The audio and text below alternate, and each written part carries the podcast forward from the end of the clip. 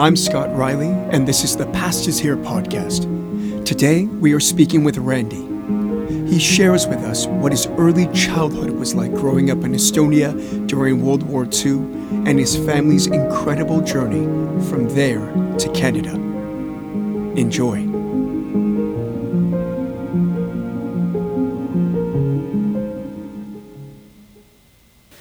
Okay, hi Scott. Yeah, well, my my time life starts in uh, 1943 when I was a little boy of four. So what had happened is the Germans had occupied Estonia because that's where I lived, and I lived on a very very large farm, which was a family farm, and a big business.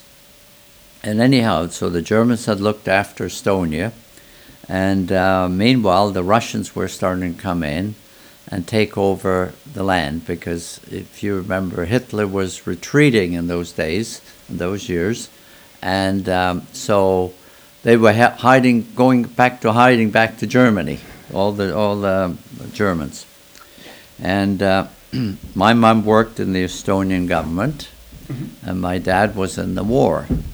Actually, my dad was uh, what we call a guerrilla resistance fighter uh, in the Estonian army because really uh, my dad was fighting both the Russians and the Germans. We just wanted Estonia back. Oh my gosh, okay. So, um, anyhow, so I never saw much of my parents. However, I had a wonderful grandmother and I had a wonderful time with all the people. Um, I was also unaware of the war myself because I was just a four year old. And really, to me, whether the, four, the war was on or not didn't matter the slightest. because, you're not four year old, it doesn't matter. Of course not. No, no, no.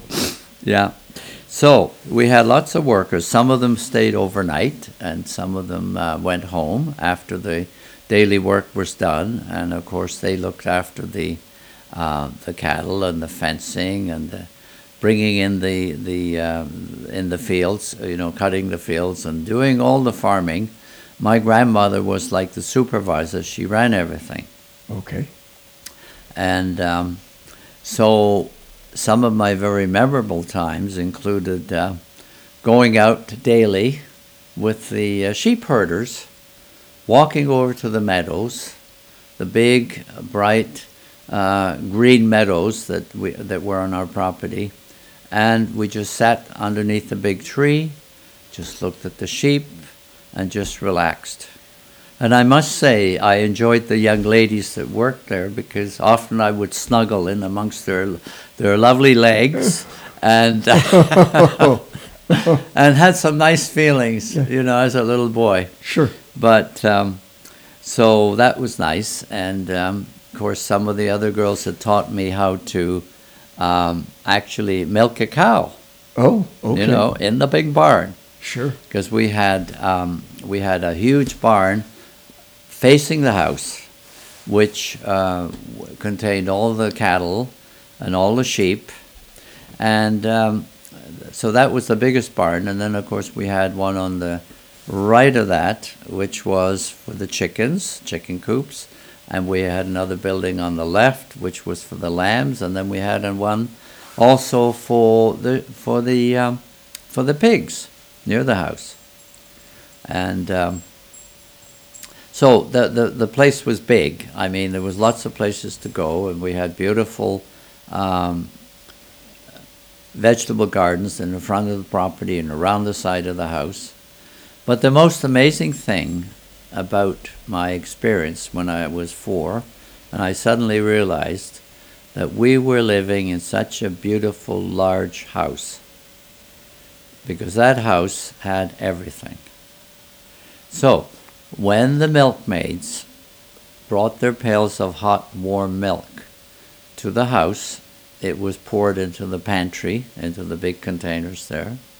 And my grandma, she did everything. She made all the cheese, processed the cheese, the creams, the butter, uh, the milks, whatever you do with milk, mm-hmm. all the milk products. And um, she was very talented. On the right side of the entranceway to this big house was a coal cellar, and in there went all the all the different vegetables and meats and cured meats and different things for the uh, for the winter. So the uh, the place was actually I found later totally self-sustaining. In one of the rooms in the house we had a huge weaving mill. So we actually milled our own cloth and materials and the wools, sweaters and shirts and pants. And what- Incredible. incredible. And uh, but the most amazing thing about the house was that how to keep it warm. There was no electricity in those days, Mhm. So it was designed in such a way that in the middle of the building was a huge uh, iron stove, which was probably like six feet long and about three feet wide, and a door at one end, and you would just shove wood into it all day. And on the top were round rings uh, for the metal, for the pots and pans, so you could boil things and cook things and so forth. Uh, so that was amazing because that stove kept the whole house warm. It was like an open concept inside. The rooms weren't packed together in tiny little places. They were like more or less open. And the, the room right adjacent to this uh, center room was where we spent most of our time because on the, in there there was another fireplace. And in front of the fireplace we had a huge table, which was like a picnic table, but it was about eight to ten feet long Mm. with the long benches where you would sit. And that was placed more or less in front of the fireplace. And then what we had, we had the workers often coming in at the end of the day. They would sit in front of the fireplace. They would remove their socks and stick their feet near the fireplace. And my sheepdog, I had a, little, a nice sheepdog, would come in and lick their toes. and I thought that was fascinating. wow. Okay. Yeah, so there it was, and the, most of the time, of course, all the meals were served at this big picnic table, Mhm. uh, and um, we didn't always feed all the uh, workers, but I think Grandma did feed. I don't know. Sometimes, sometimes they were fed, and sometimes they weren't. Maybe they, depending on um, how many were working there from day to day, because they didn't work there all year round. They worked there like season time when it was time to harvest and so on Mhm. mostly. And we did have some of them, of course, that stayed um, year round. One of the things I enjoyed about the the uh, field workers at lunchtime, I would be out there, and they would build a big bonfire in the courtyard, and they would have, of course, nice logs in the courtyard, and they would take potatoes from the field and stick them onto the end of a long sticks with a point and hang them into the fire until they turned crispy, charcoaly Mhm. brown around the uh, skin, and they would eat them. And I tried the few, and they were so delicious, especially with butter, Sure. that you've never tasted a pota- potato like it since. You're giving me new cooking ideas. Yes, yes, and uh, that was really something, you know, to cook a potato that way. Of course, Yeah. that was a simple way. Uh, so, anyhow, that was uh, that was something. So uh, now my mom and dad they were away a lot, but I was also very angry at my mom because she went to work every morning and she worked for the Estonian government. Mhm. But what had happened was when the Russians came in, they conscripted her to work on behalf of the Russians. And she was actually, one of the things she did, I found out later, was she was asked to make up a death list of Estonian people that would be sent over to Siberia because they were concert people who were considered traitors Mhm. to the Russians. Can you imagine? So, of course, my mom was very upset, I'm sure, about that sort of thing. And uh, so it was that year. Luckily, my dad had befriended one of the uh, German officers when they were there earlier, occupying Estonia. And um, when the Russians were coming in, we knew that our family was on the death watch to be taken away because that's the way the Russians did. They what they did, they took your land and then they occupied it, and they took away the people, usually Siberia, to like salt mines and hard labor and so forth. And uh, so my dad had befriended a German officer uh, and had asked them when the Russians were moving very close, like to our property and so on, to go and rescue uh, me, which was my me and my mum, from the farm. And I didn't know this, but this actually happened. And one day, uh, my grandma asked me to come to the porch of the house and look up, and she says, "Look in the sky." And there we had some dark black uh, engines. They were aircraft, Russian aircraft, flying across to uh, across the land, just showing off their their superiority and their their power. And uh, then uh, I didn't think much of it, but the following day, uh, suddenly I see and hear a noisy line of, of military vehicles driving up along our roadway right to the front of our property because the road came around the front property, went around the courtyard and back out. And there was a, a German convoy of, of military equipment, cannons and um, wagons and, and uh, all sorts of things, as I remember, big machines, machines too, guns or whatever, and these were retreating. This was a German convoy retreating back to Germany. And because uh, this German officer was my dad's friend, he actually came by to rescue us it's at the back of the. And then they had a driver, of course, a soldier driving. And uh, there we were, we went off. Now, the convoy, I'm not sure how, what route they took, but they ended up, I remember, in the forest. And at times we would stop in a big forest and, as we retreated. And again, the soldiers would light a campfire and they would try to, you know, make some meals or cook something, whatever it was.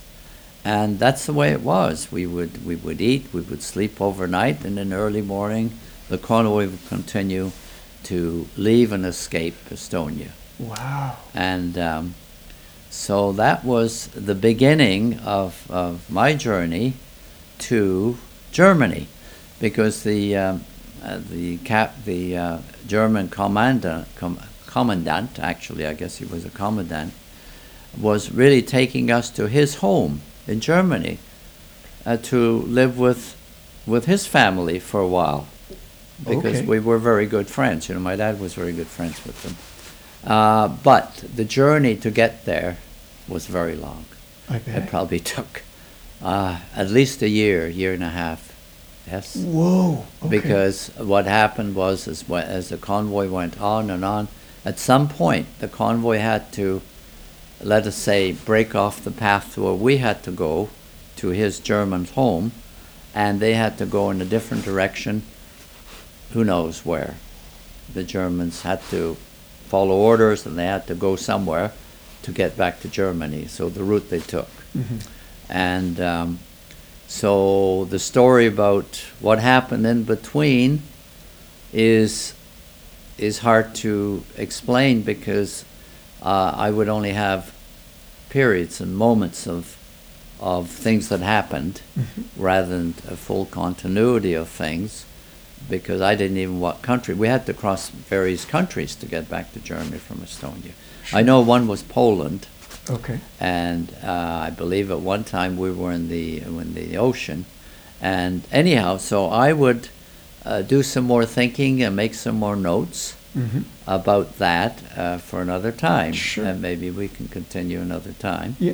But that was the point at which I had left Estonia. Wow. Yeah. Okay. wasn't that something? And that is something. That's Yeah, totally yeah. amazing, Yeah, Randy. Thank you. Exactly. Do you? Um, I was gonna say, do you remember? Do you know how long your family's house was in your family's? Like, was it generations? Oh yeah, it was for generations because uh, we were, um, well, we were very wealthy. We were like one of the wealthiest people there because of the huge farm Right. property. We had people working for us. Um, we even had a um, in our barn where we had all the farm implements. There was actually one of these uh, big black shiny limousines that I was telling you about, where Yeah. the Germans had. But it was apparently ours. I don't know who it belonged to, my dad or my granddad or somebody. But it was there, right inside the barn. Wow. Okay. So, and we, in those days, hard, hardly anybody had a car. No. That was back in 1940 something, right? You Sure. know? Sure. Especially in Estonia, you know. Yeah. Um, in the U.S., they had Model T Ford, Yeah. right, and stuff. But uh, yeah, so we were very rich, and it was in the generations and generations. Yeah. And were you? Um, do you remember? I know that you were only four or five, but Yeah. were there neighbors that would come by as well, or was it just Uh, oh, absolutely. But they were, of course, off the property. I mean, we had a big property. Yeah. I never saw the neighbors, but they would come with maybe uh, with the wagons and the horse horses to pick up. Maybe I think we probably um, gave them or sold them some of our produce. Mhm. You know, the, the some of the ki- milk, cattle, because obviously we couldn't uh, have it all ourselves. You know, and um, so. Um, yeah, so I'm sure. Yeah, we did have neighbors. We would have had, and we would have probably done a barter trade with them. Sure. Like they might have given something special that we needed that they had, and so we bartered it. Uh, and um, but anyhow, I also had interesting parents Mm-hmm. because my mom. Well, first of all, my dad was a resistance fighter. He, he was actually. Um, when he started, he was in the Estonian army and he was doing physical education, training, and helping all the people get fit and so forth. And then later on, he became um, a captain or something. But in the end, uh, when the Russians were coming back, he became actually a, a resistance fighter, guerrilla.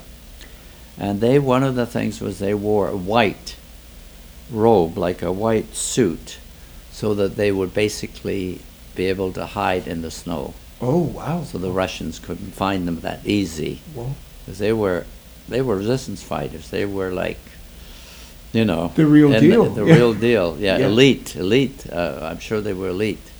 And um, at the same time, my mum, who would always work, actually, my mum, you see, worked for the originally, before things were good. Um, she was she was working in the mayor's office, and actually, one of my relatives was the mayor of this town, and uh, so mum always worked there. She was like a government worker.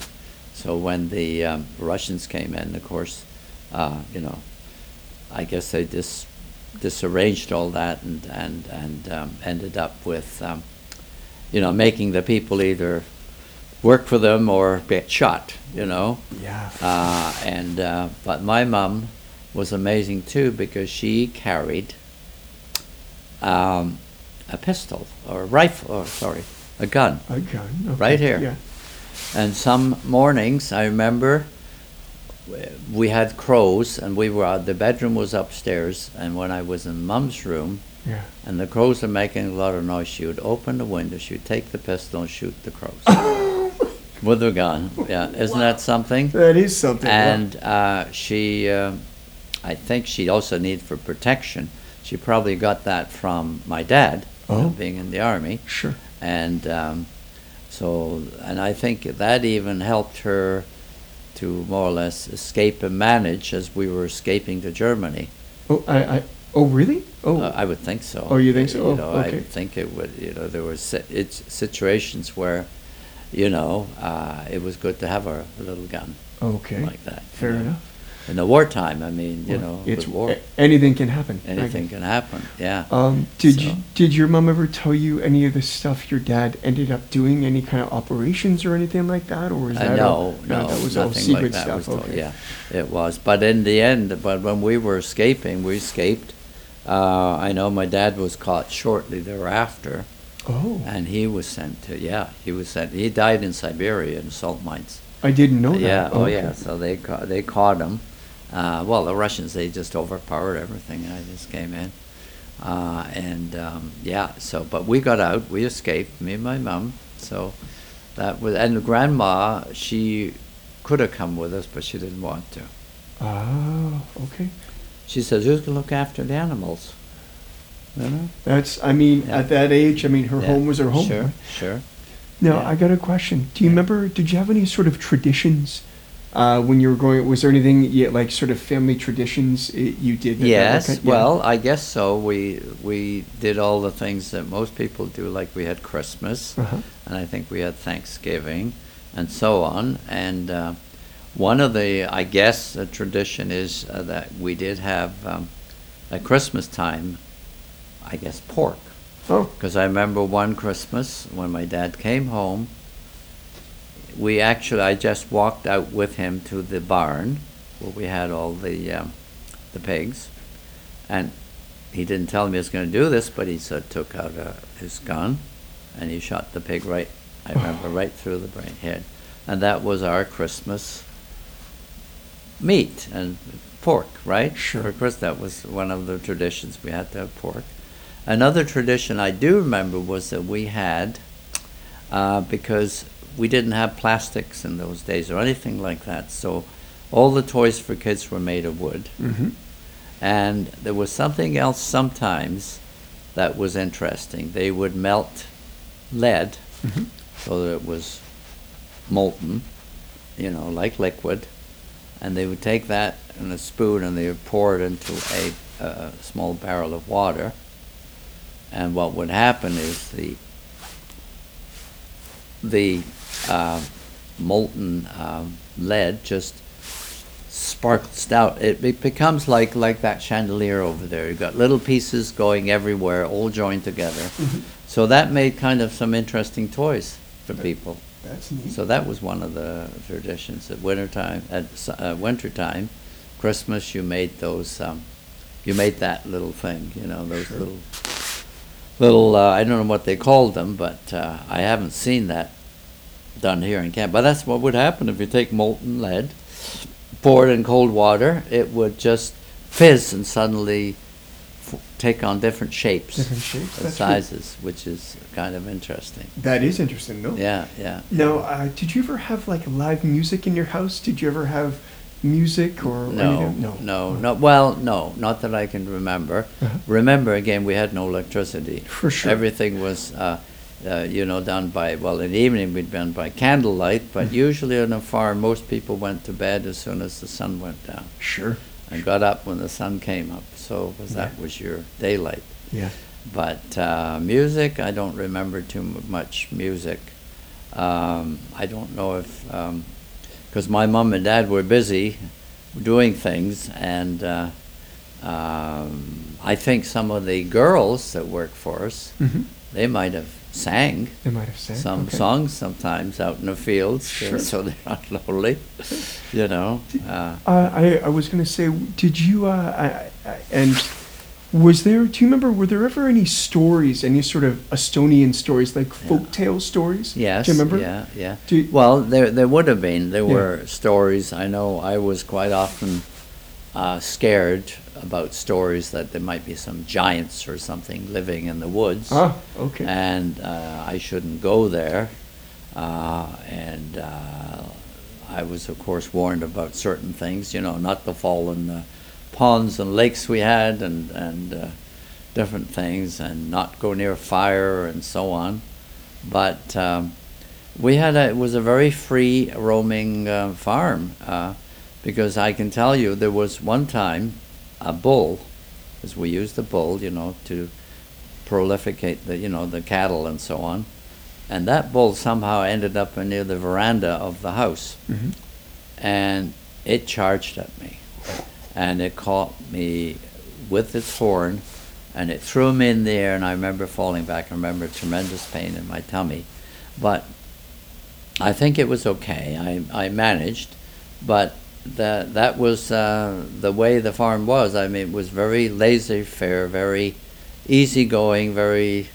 In those days, maybe it was normal probably to have a bull roaming around your front yard. you know. Yeah? No. Not today. Not today. No, no, not today. Yeah, and uh, the other thing I remember, some of the animals, the geese, the farm geese, would sometimes nip me, uh, my my legs as I as I you know ran from one of the barns to the house or something, you know, they would come after me, hissing at me sometimes. Sure. But um, I learned to deal with all those, and uh, it was it was good. It was good. Uh, I even I my, my big sheepdog. Um, I had a picture one time where I was riding. Somebody took a photograph of one of the sheepdogs, just like I was a cowboy. Amazing. You know, holding onto the hair, just sitting on the back. You know. That's great. But, but that's what you do when you're a kid. You roam around and with your animals And you and do that. whatnot. So, but that's a good life. I mean, that is That a good life. So I had a very, very good life and start. You know, a good start in life, rather. You know, when you think about it. Do, do you know uh, when you so once you and if if you want uh, uh, once you actually made it to Germany, do you remember like what what happened I, I after that? Did you Well, uh, yeah, and Yeah. when we got to Germany, well, eventually we got to a safe spot was the when we got into a camp, okay which was run by the British. oh On the Germany was divided, you know, eventually into two, you know, East Yes. Germany, West Germany, and uh, it was a British camp, and that's where we spent pretty well two years in the camp until we were lucky enough to uh, get passage to England, to Mhm. London, and uh, that's when our life really changed. You know, at that point we be- started to be normal again. You know, but it was up until that time. So, but up until we got to the camp, that's when uh, we were in. I was in the. We were in the middle of a terrible war situation because we were escaping. We were, uh, you know, there was uh, airplanes shooting at the people. There was bombings. There was um, no food. There was no water. There was. It was. That was the worst of the times, uh, and um, that's when. Uh, when it was lucky if you survived, you know, Yeah. which we did. So when we survived, we, we survived when we got finally to the camp, mm-hmm. you know, because that was the first refuge. But up until all sorts of things were going on, you know, with uh, different places we lived in. I think in parts of Berlin where you know you'd get bombing day and night. Well, the British were bombing too, uh, Germans. You know, yeah the you know in the World War, what happened? You know, all the countries got together, and they started to fight the Germans, Yes. including the Russians. So the whole world was against Germans, and they were just absolutely like Berlin, which was the main um, main city in Germany, uh, capital city, uh, was totally obliterated. I mean, night night nighttime bombings. You know, the bombers would come through and drop all the huge like carpet shells. bombing yeah carpet bombing and everything and else. you in we between- were all in there. You were all in there. So yeah, it, it, before you made it to a British camp, that was the safest place right, you'd known that's for about a year. exactly. You were going in and out of buildings, having Exactly, hiding from bombing. And, Still escaping from Estonia because once the convoy left us, yeah, you know, we didn't have any more protection. sure. We were like on my own, know, Yeah. on our own. right. And it was just you and your It's this just point. me and my mom. Yeah. Wow. yeah. Okay. So it took a tough woman. Yeah. Yeah. A superhero, man. Yeah, A superhero. yeah, yeah. Absolutely. yeah. So so after so once you made it to the camps, you went to London. What what what was the path to make it over here in in, Oh in Canada? well, What- no. I mean, the, usually what happened was all the immigrants and whatnot. They were immigrants. They came to uh, England, okay.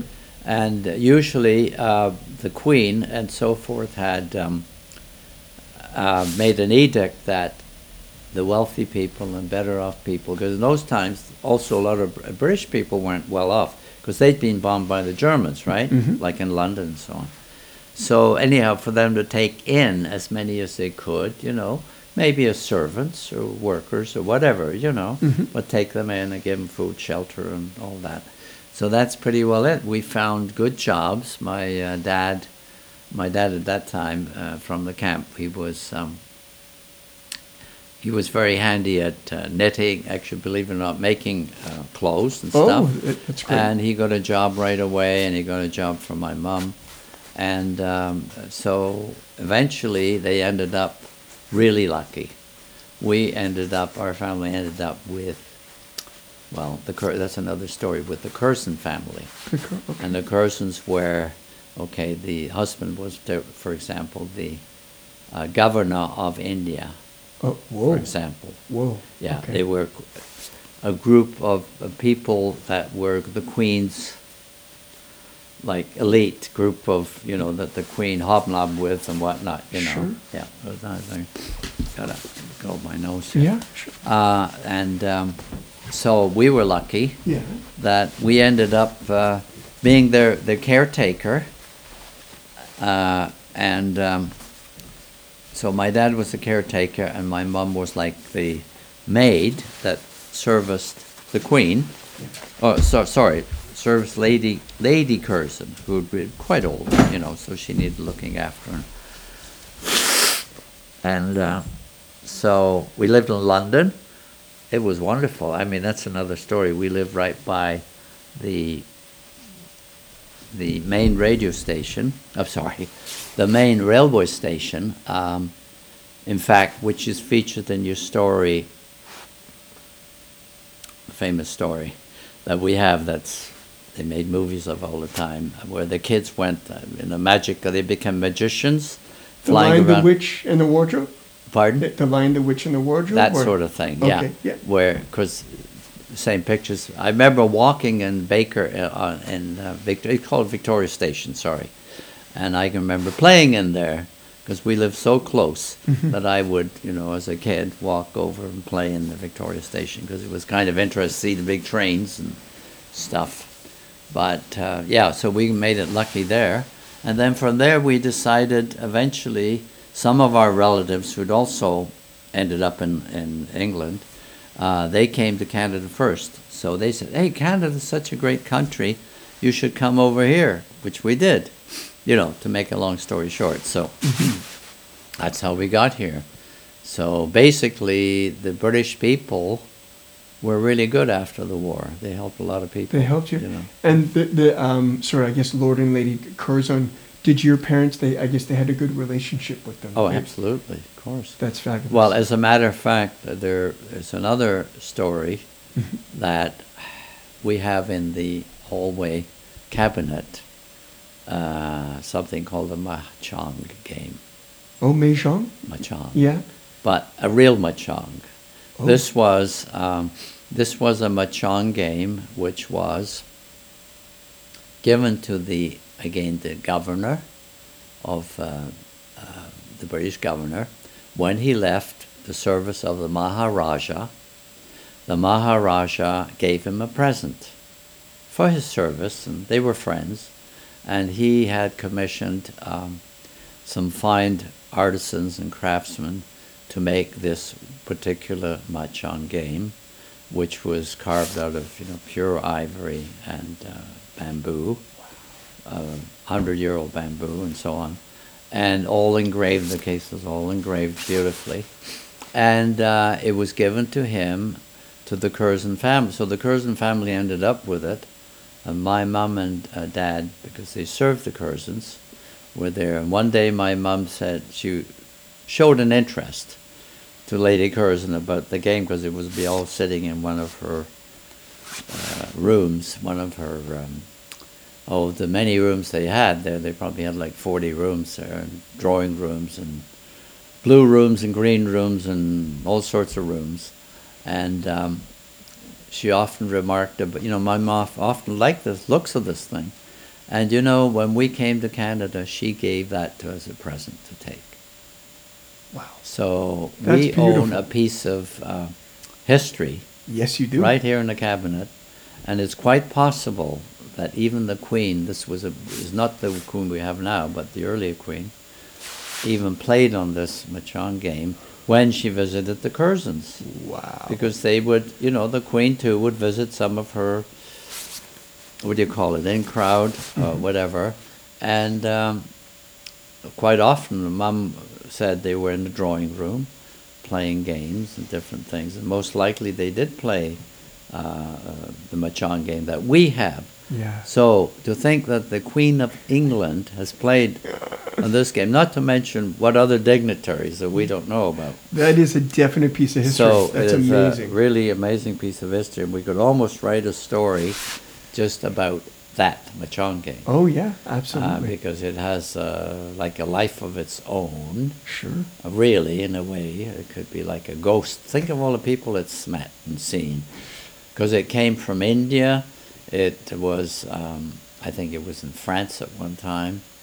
Uh, and of course, it's, of course, it, it, it got positioned in England and with the Curzons, but of course, you know, it was just another one of their m- many moment, many of the things they had. Sure. They were very rich, you yeah, know. yeah, yeah. And uh, they they owned. Uh, I remember they owned beautiful country properties, which I was actually allowed to go because I met their one of their granddaughters, which I really liked, which is another story, and she invited me over to stay on the country property in the summer, somewhere like in Sussex, and uh, that's where they taught me some manners when I went up there because I had to learn manners, how to hold the spoons and Sure. so forth. So Wow. that was yeah. so yeah, so you was- had summer you had summers in Sussex. I had summers in Sussex, yeah, with a beautiful girl. She was Honey. Her name was Honey. Can you imagine? Amazing. Honey, yeah, Honey, yeah, yeah, yeah. But That's- of course, we were. I would have been about 10, 11. Yeah. And uh, and so and then so once you made it over to Canada, where uh, where did you end up? Where where did you start? What Well, we started right here. We ended up in in Toronto, Mhm. And again, my dad got a job. Actually, he got a job again in some uh, clothing um, uh, store. You know, where they made their clothes, suits, and whatnot. Mhm. And my mom actually got a really good job. She started with a company called Elias Rogers Fuel Oil. Oh, okay. Yeah, so that was one of the earlier companies that had oil and gas and and stuff like that. So she had a good job, and and my dad had a good job. But eventually, my dad had also taken a course uh, in uh, hotel management Okay. and catering and that sort of stuff. And he got some really beautiful jobs in his later years down in um, the in uh, Yorkdale. You've Mhm. probably heard of Yorkdale Oh yeah. uh, shopping. Pla- There's a huge place there where they cater to weddings and whatnot, Yeah. and he was running that. Oh wow. And he was also running a place in uh, the airport, something blue, blue. Um, there was a word blue in the name of the restaurant. Okay. It was famous. you know. where- I wonder if it was like it the Bluebird or something. Something like that. Something like yeah, that, something like that.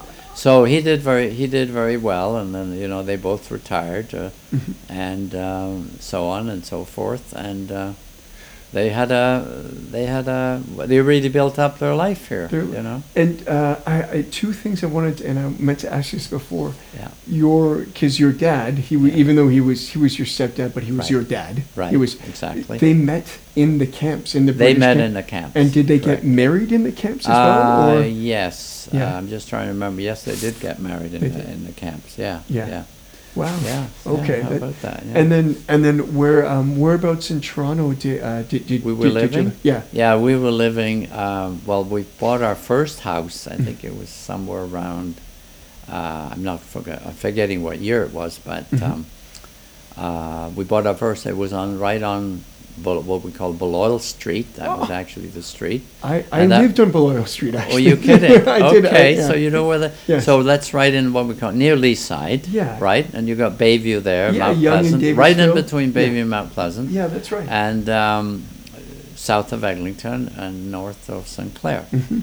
Right, and also there's a big cemetery there. That's part M- of the. Mount Pleasant. Yeah, Mount- a yeah, beautiful yeah. area. Yeah, yeah, yeah. of course. So Oh. that's where we bought bought a little house. Yeah. It was it was a um, a split. Uh, you know, it was like half and half. The Mhm. house was it split?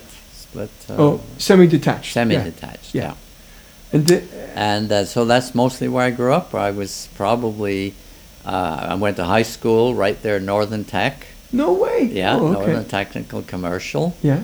Uh, and um, that's where I, uh, you know, well, I enjoyed the technical side of the school more than the, the matriculation or whatever they called it. And um, so I took that course of four years and I became whatever I could fix cars and do printing and electronics and You could do it all. You could- and do everything, Yeah. lumber, you know, working. Uh, but then I decided, oh, I, a friend of mine said too, why don't we do more? Why don't we do what we call matriculation, which was like the higher level, you know? And I said, okay. So I said, if we just found out in those days that University of Waterloo, Mhm. which you probably heard of, just had opened up to just start taking students to take. But they had a pre-engineering year Mhm. course that you could take, uh, and but you had to qualify. So we had to go up there, a friend of mine, Dave and I, to qualify to get in, and we had to write aptitude tests. And I wrote them. Now he's the smart one, and I'm the stupid one. I got in, but he didn't. so we had to wait a year. Uh, he, so he said, well, they told him he could try again next year. So I did. I did. I waited with him because I didn't want going up on my own. But we ended up in the engineering school eventually, and um, it was very hard. So we only wasted. We only took three years of, of the. It was six year course Oh, oh. in those days. Yeah. Yeah. So we said no. We got to go out and live. so that's what we did. So we went back. So I went back to Ryerson uh, and took electronic technology, Mhm. and David too. And uh, so we graduated there in about a year because we got the credits from Waterloo, and um, that allowed us to only spend one year to get the credit there, which was Mhm. normally a three-year course. Uh, and uh, from that day on, there's been no looking back. No looking back. Just, Yeah, it's just- been just just fantastic life. That's beautiful. That- that- that's Yeah. a great thing to, to Yeah, hear. That- yeah, that's fantastic. yeah. Is there? Um, I, I, I, I, I was going to say, did you have any br- brothers or sisters at all uh, with, with, uh, uh, with, uh, with your dad? Uh, Uh, okay, no, Yeah, no, no. I had well, sorry, I shouldn't say that. Yes, two sisters. two sisters. okay. Yeah, yeah. So I had uh, two sisters. Yeah. Uh, they're like my half sisters. Oh, okay, Because, yeah, you know, they're I get you. yeah. But uh, yeah, I had two sisters, Yeah. and uh, one lives in in out west right now, and the other one is uh, actually passed away. you Oh. know. yeah, Sorry to hear that. yeah. Okay. But uh, Oh wow. yeah, Okay. two sisters. Uh, And uh, and I, I was going to say, was there um, a question for you? Was there throughout? I don't know. Can you think of? And you've told me already in incredible Right. stories. Is there a singular moment? Do you remember that really sort of changed your life? Like uh, uh, like. Uh, or uh, or maybe it's instances uh, or or a moment that was really pivotal. in- Yeah, yeah. Well, I think the pivotal moment would be the um, uh, the pleasure and beauty of life on the farm, where everything was wonderful and great, and then to to be thrust into chaos and war. Yes. You know, so that would probably be the the thought of you know when you think back the how nice it was and how terrible it is. Yeah. So the switch over. Switch over. Yeah. Um, and I was gonna. Do you have you ever gone back to try to find the old property? No, all? no, no, I've got pictures of it and so forth. Oh, you but do? and my sister's been back. Oh, really? Okay. Maria's gone back, Okay. and uh, Gabi too. One of our, um, uh, my cousin, Yes. yeah, Gabi, Gabrielle, because she also came through the war pretty well. A little later, because she was younger than me, Mhm. so she didn't experience that. She actually she was born at the camp, I think. I Oh, think. yeah, at the camp. Wow. Yeah. Okay. So. So, uh, and wa- was it Central Estonia? Did you know, or wa- was it like? Uh, in, w- w- well, it would have been um, somewhere. The country property would have been outside Tallinn. oh, the, not the too capital. far. The capital. Yeah, not too far away Okay. because my mom worked in Tallinn. in town, so she was sense. in, you know, like I say, in the government, Okay. and uh, so yeah, we were fairly. So it was, uh, you know, also a nice situation because, for, you know, in general, because the farm, let's face it, was close to the town, Oh. and people did want to go back and forth to town. They could, you know. There's a, that's a universal. Everybody wants a good work commute. yeah, yeah, yeah, yeah. Um, I, I was gonna say, was there um, if you look if you look out through your life, is there is there an uh, uh, an accomplishment or a moment you're really really proud of? Yeah. Something that that you've achieved. Yeah, yeah. Well, I, I think it's really the building of this house and this property because I built it. Yeah. So that was quite satisfying, and I'm still thrilled about it. I can't believe that Andrew's so lucky to get a property like this. You know? Yeah. Yeah. No, I, I, I, I Uh, I- he's, you know, it's just amazing, and I'm just hoping that he'll carry on uh, the, uh, you know, stewardship of you know the property and the animals and the wildlife and stuff. well, he's been doing a fantastic job Yeah, with that. yeah, Absolutely. exactly. Um, and uh, and it, are there any sort of and I know that you that this may sound like I'm repeating myself, but That's are there any sort of life lessons? Either uh, uh, what are some of the great life lessons, either hard or good, hard or great, Yeah. that you learned? Like Yeah, something that yeah, kind of yeah. Well, uh, yes, you have to. You never give up. If you have set, you set yourself a goal, and you never give up. You have to persist, persist, and persist. And there's another story. It was like that with my wife that I married. okay, please. I mean, I'm not going to tell you a story now, but Please. it was an example. I mean, she came from a different uh, elevation, let's say. Okay. She was wealthy. She had everything in her life, everything going for her. They had an airplane. They had the private airplane. They had uh, mansions in um, Richmond Hill. Uh, she worked for a very colorful, partly mafia uh, organization, which uh, they had. They ran racing horses. Um, they had um, uh, what do you call it? The uh, like clubs Mhm. where people Casinos rich people come. Yeah, Yeah. Uh, movie stars were there. Anyhow, her job was to look after some of these things Yeah. for this gentleman. His name was. Uh, I won't even tell you his Yeah. name right now. You know. I get you. I get you. But anyhow, and there I was, happy-go-lucky. I wasn't. Uh, I was uh, not rich. I was, but I was very ambitious. Very, and I saw her and I wanted her, Mhm. and I got her. She was actually married to uh, another fellow at the same time. Oh Yeah, wow. Yeah. Okay. And uh, but I never gave up, and I got her, and I just turned her over to me. Fair enough. And there's an example. I, you know, uh, once I sank my teeth into that, that's it. yeah. You're not gonna let. I'm not gonna let go. I get you. I get you. So I think uh, in life, you set a goal, and you be persistent, and never mind uh, what the odds are. You just fight. You just fight, You fight. and okay. you'll eventually get there. You know. Usually, you'll get there. You know, usually, yeah. I, well, that's I, I you might not always, but usually. That's Yeah. uh, yeah. I, I, The, the the sort of adage, uh, Churchill, sort of never, Yeah. never give up. That's uh, right. You're right. Never, never give up. give yeah, up. that's so. I would say that's something to live about, live with. You know, Live to. Okay. to be sure that uh, if you have a goal, go after it. Don't just let it lay around. Just go for it. Whatever it is. Okay. Yeah, yeah. That's great. Yeah. Okay. Well, thank you. Uh, uh, now, what were some of your great hobbies? I have to say. Oh well, like uh, lots of hobbies. I like uh, everything from woodworking to uh, digging, working in the garden, just even digging ditches, whatever. I like to work in the land. I like to. I get my hands wet and dirty in the in the soil and. Uh, um, but electronics, of course, I was doing a lot of interesting circuitry and so on, designs and in my early days now, you know, when we could.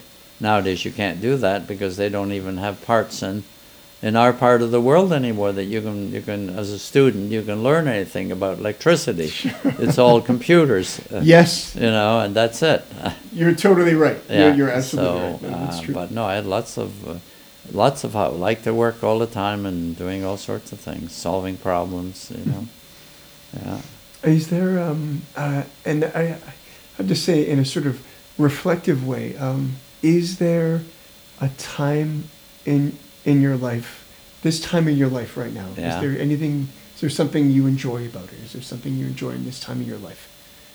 This time of life, Yeah. well, uh, I guess this time of life, now that you're older, you don't have a chance to enjoy too much Mm. because you know you're limited to what you can do, especially if you have a disability. excuse me, a disability or something. Um, so, but I mean, I enjoy right now. I enjoy reading, lots of reading. I enjoy uh, uh, media, you know, watching TV and uh, and but mostly reading books and reading and figuring out. Uh, um, again, uh, if you gave me if a little, you know, if there's a little little thing to figure out, uh, resolve a problem or something, I'll try to resolve it. You know, figure You're- it out. You know, one of your gifts is you, you are a natural problem solver. I Yeah, exactly, exactly. So if we have a problem like with uh, whatever the well or something, well, we got to find a solution how to fix it. You know, these are sort of things. I'll find the best route. Well, because you, if I, if I, not to guide this too much, but you, if I remember correctly, you tried to build this property almost to be totally as self-sufficient as Exact- possible. That's correct. Yeah. yeah, yeah. And it's and it's powered. that's why I've been very interested in solar and uh, Yeah, that type of stuff, storage uh, of energy, and and uh, because the house is heated by groundwater. Am I yeah, right? yeah, it's heated by water actually. yeah, Amazing. through a heat pump. Yeah. Yeah. So it's heated by water, and that, that was part of being self-sufficient. The house design is, is actually a passive solar home, hmm which you don't hear mentioned nowadays, but uh, back in the 80s, that was considered very important Mhm. to have a passive, you know. So this is passive. It's positioned so the sun can get in. It's got special uh, things built into the wall Okay. to allow the heat to stay in. There's no Oh. windows, um, mass, lots of mass, uh, like mass uh, stones and concrete, uh, to, um, and I should say all sorts of stone hmm to keep the heat in too. That stone heat helps to keep the heat, and once you warm it up, it stays warm for a while. Sure. Yeah. So yeah, that's uh, that was it. Build the passive solar, which I designed, you know, and uh, so it's it's good. That's great. Needs Yeah. some work now. Needs windows cleaned. It needs different things done to it. Well, I, I, I, I, one of my, one of my brothers said one of the greatest things, and whether you build a home, if you buy a home, you, you inherit somebody else's problems. So, Yeah, yeah, yeah. yeah that's true. um, but true. uh, wow. Yeah, well, that's true. Yeah. um, well, I guess for right now, Yeah. uh, this has been wonderful. Yeah, Randy, th- okay. thank you for for sharing. You, Yeah. thank you for being uh, sharing. You told your story so succinctly. It was I uh, did, thank you. wonderful. Thank you for listening to this episode. If you enjoyed it, please share. And remember, the past is here.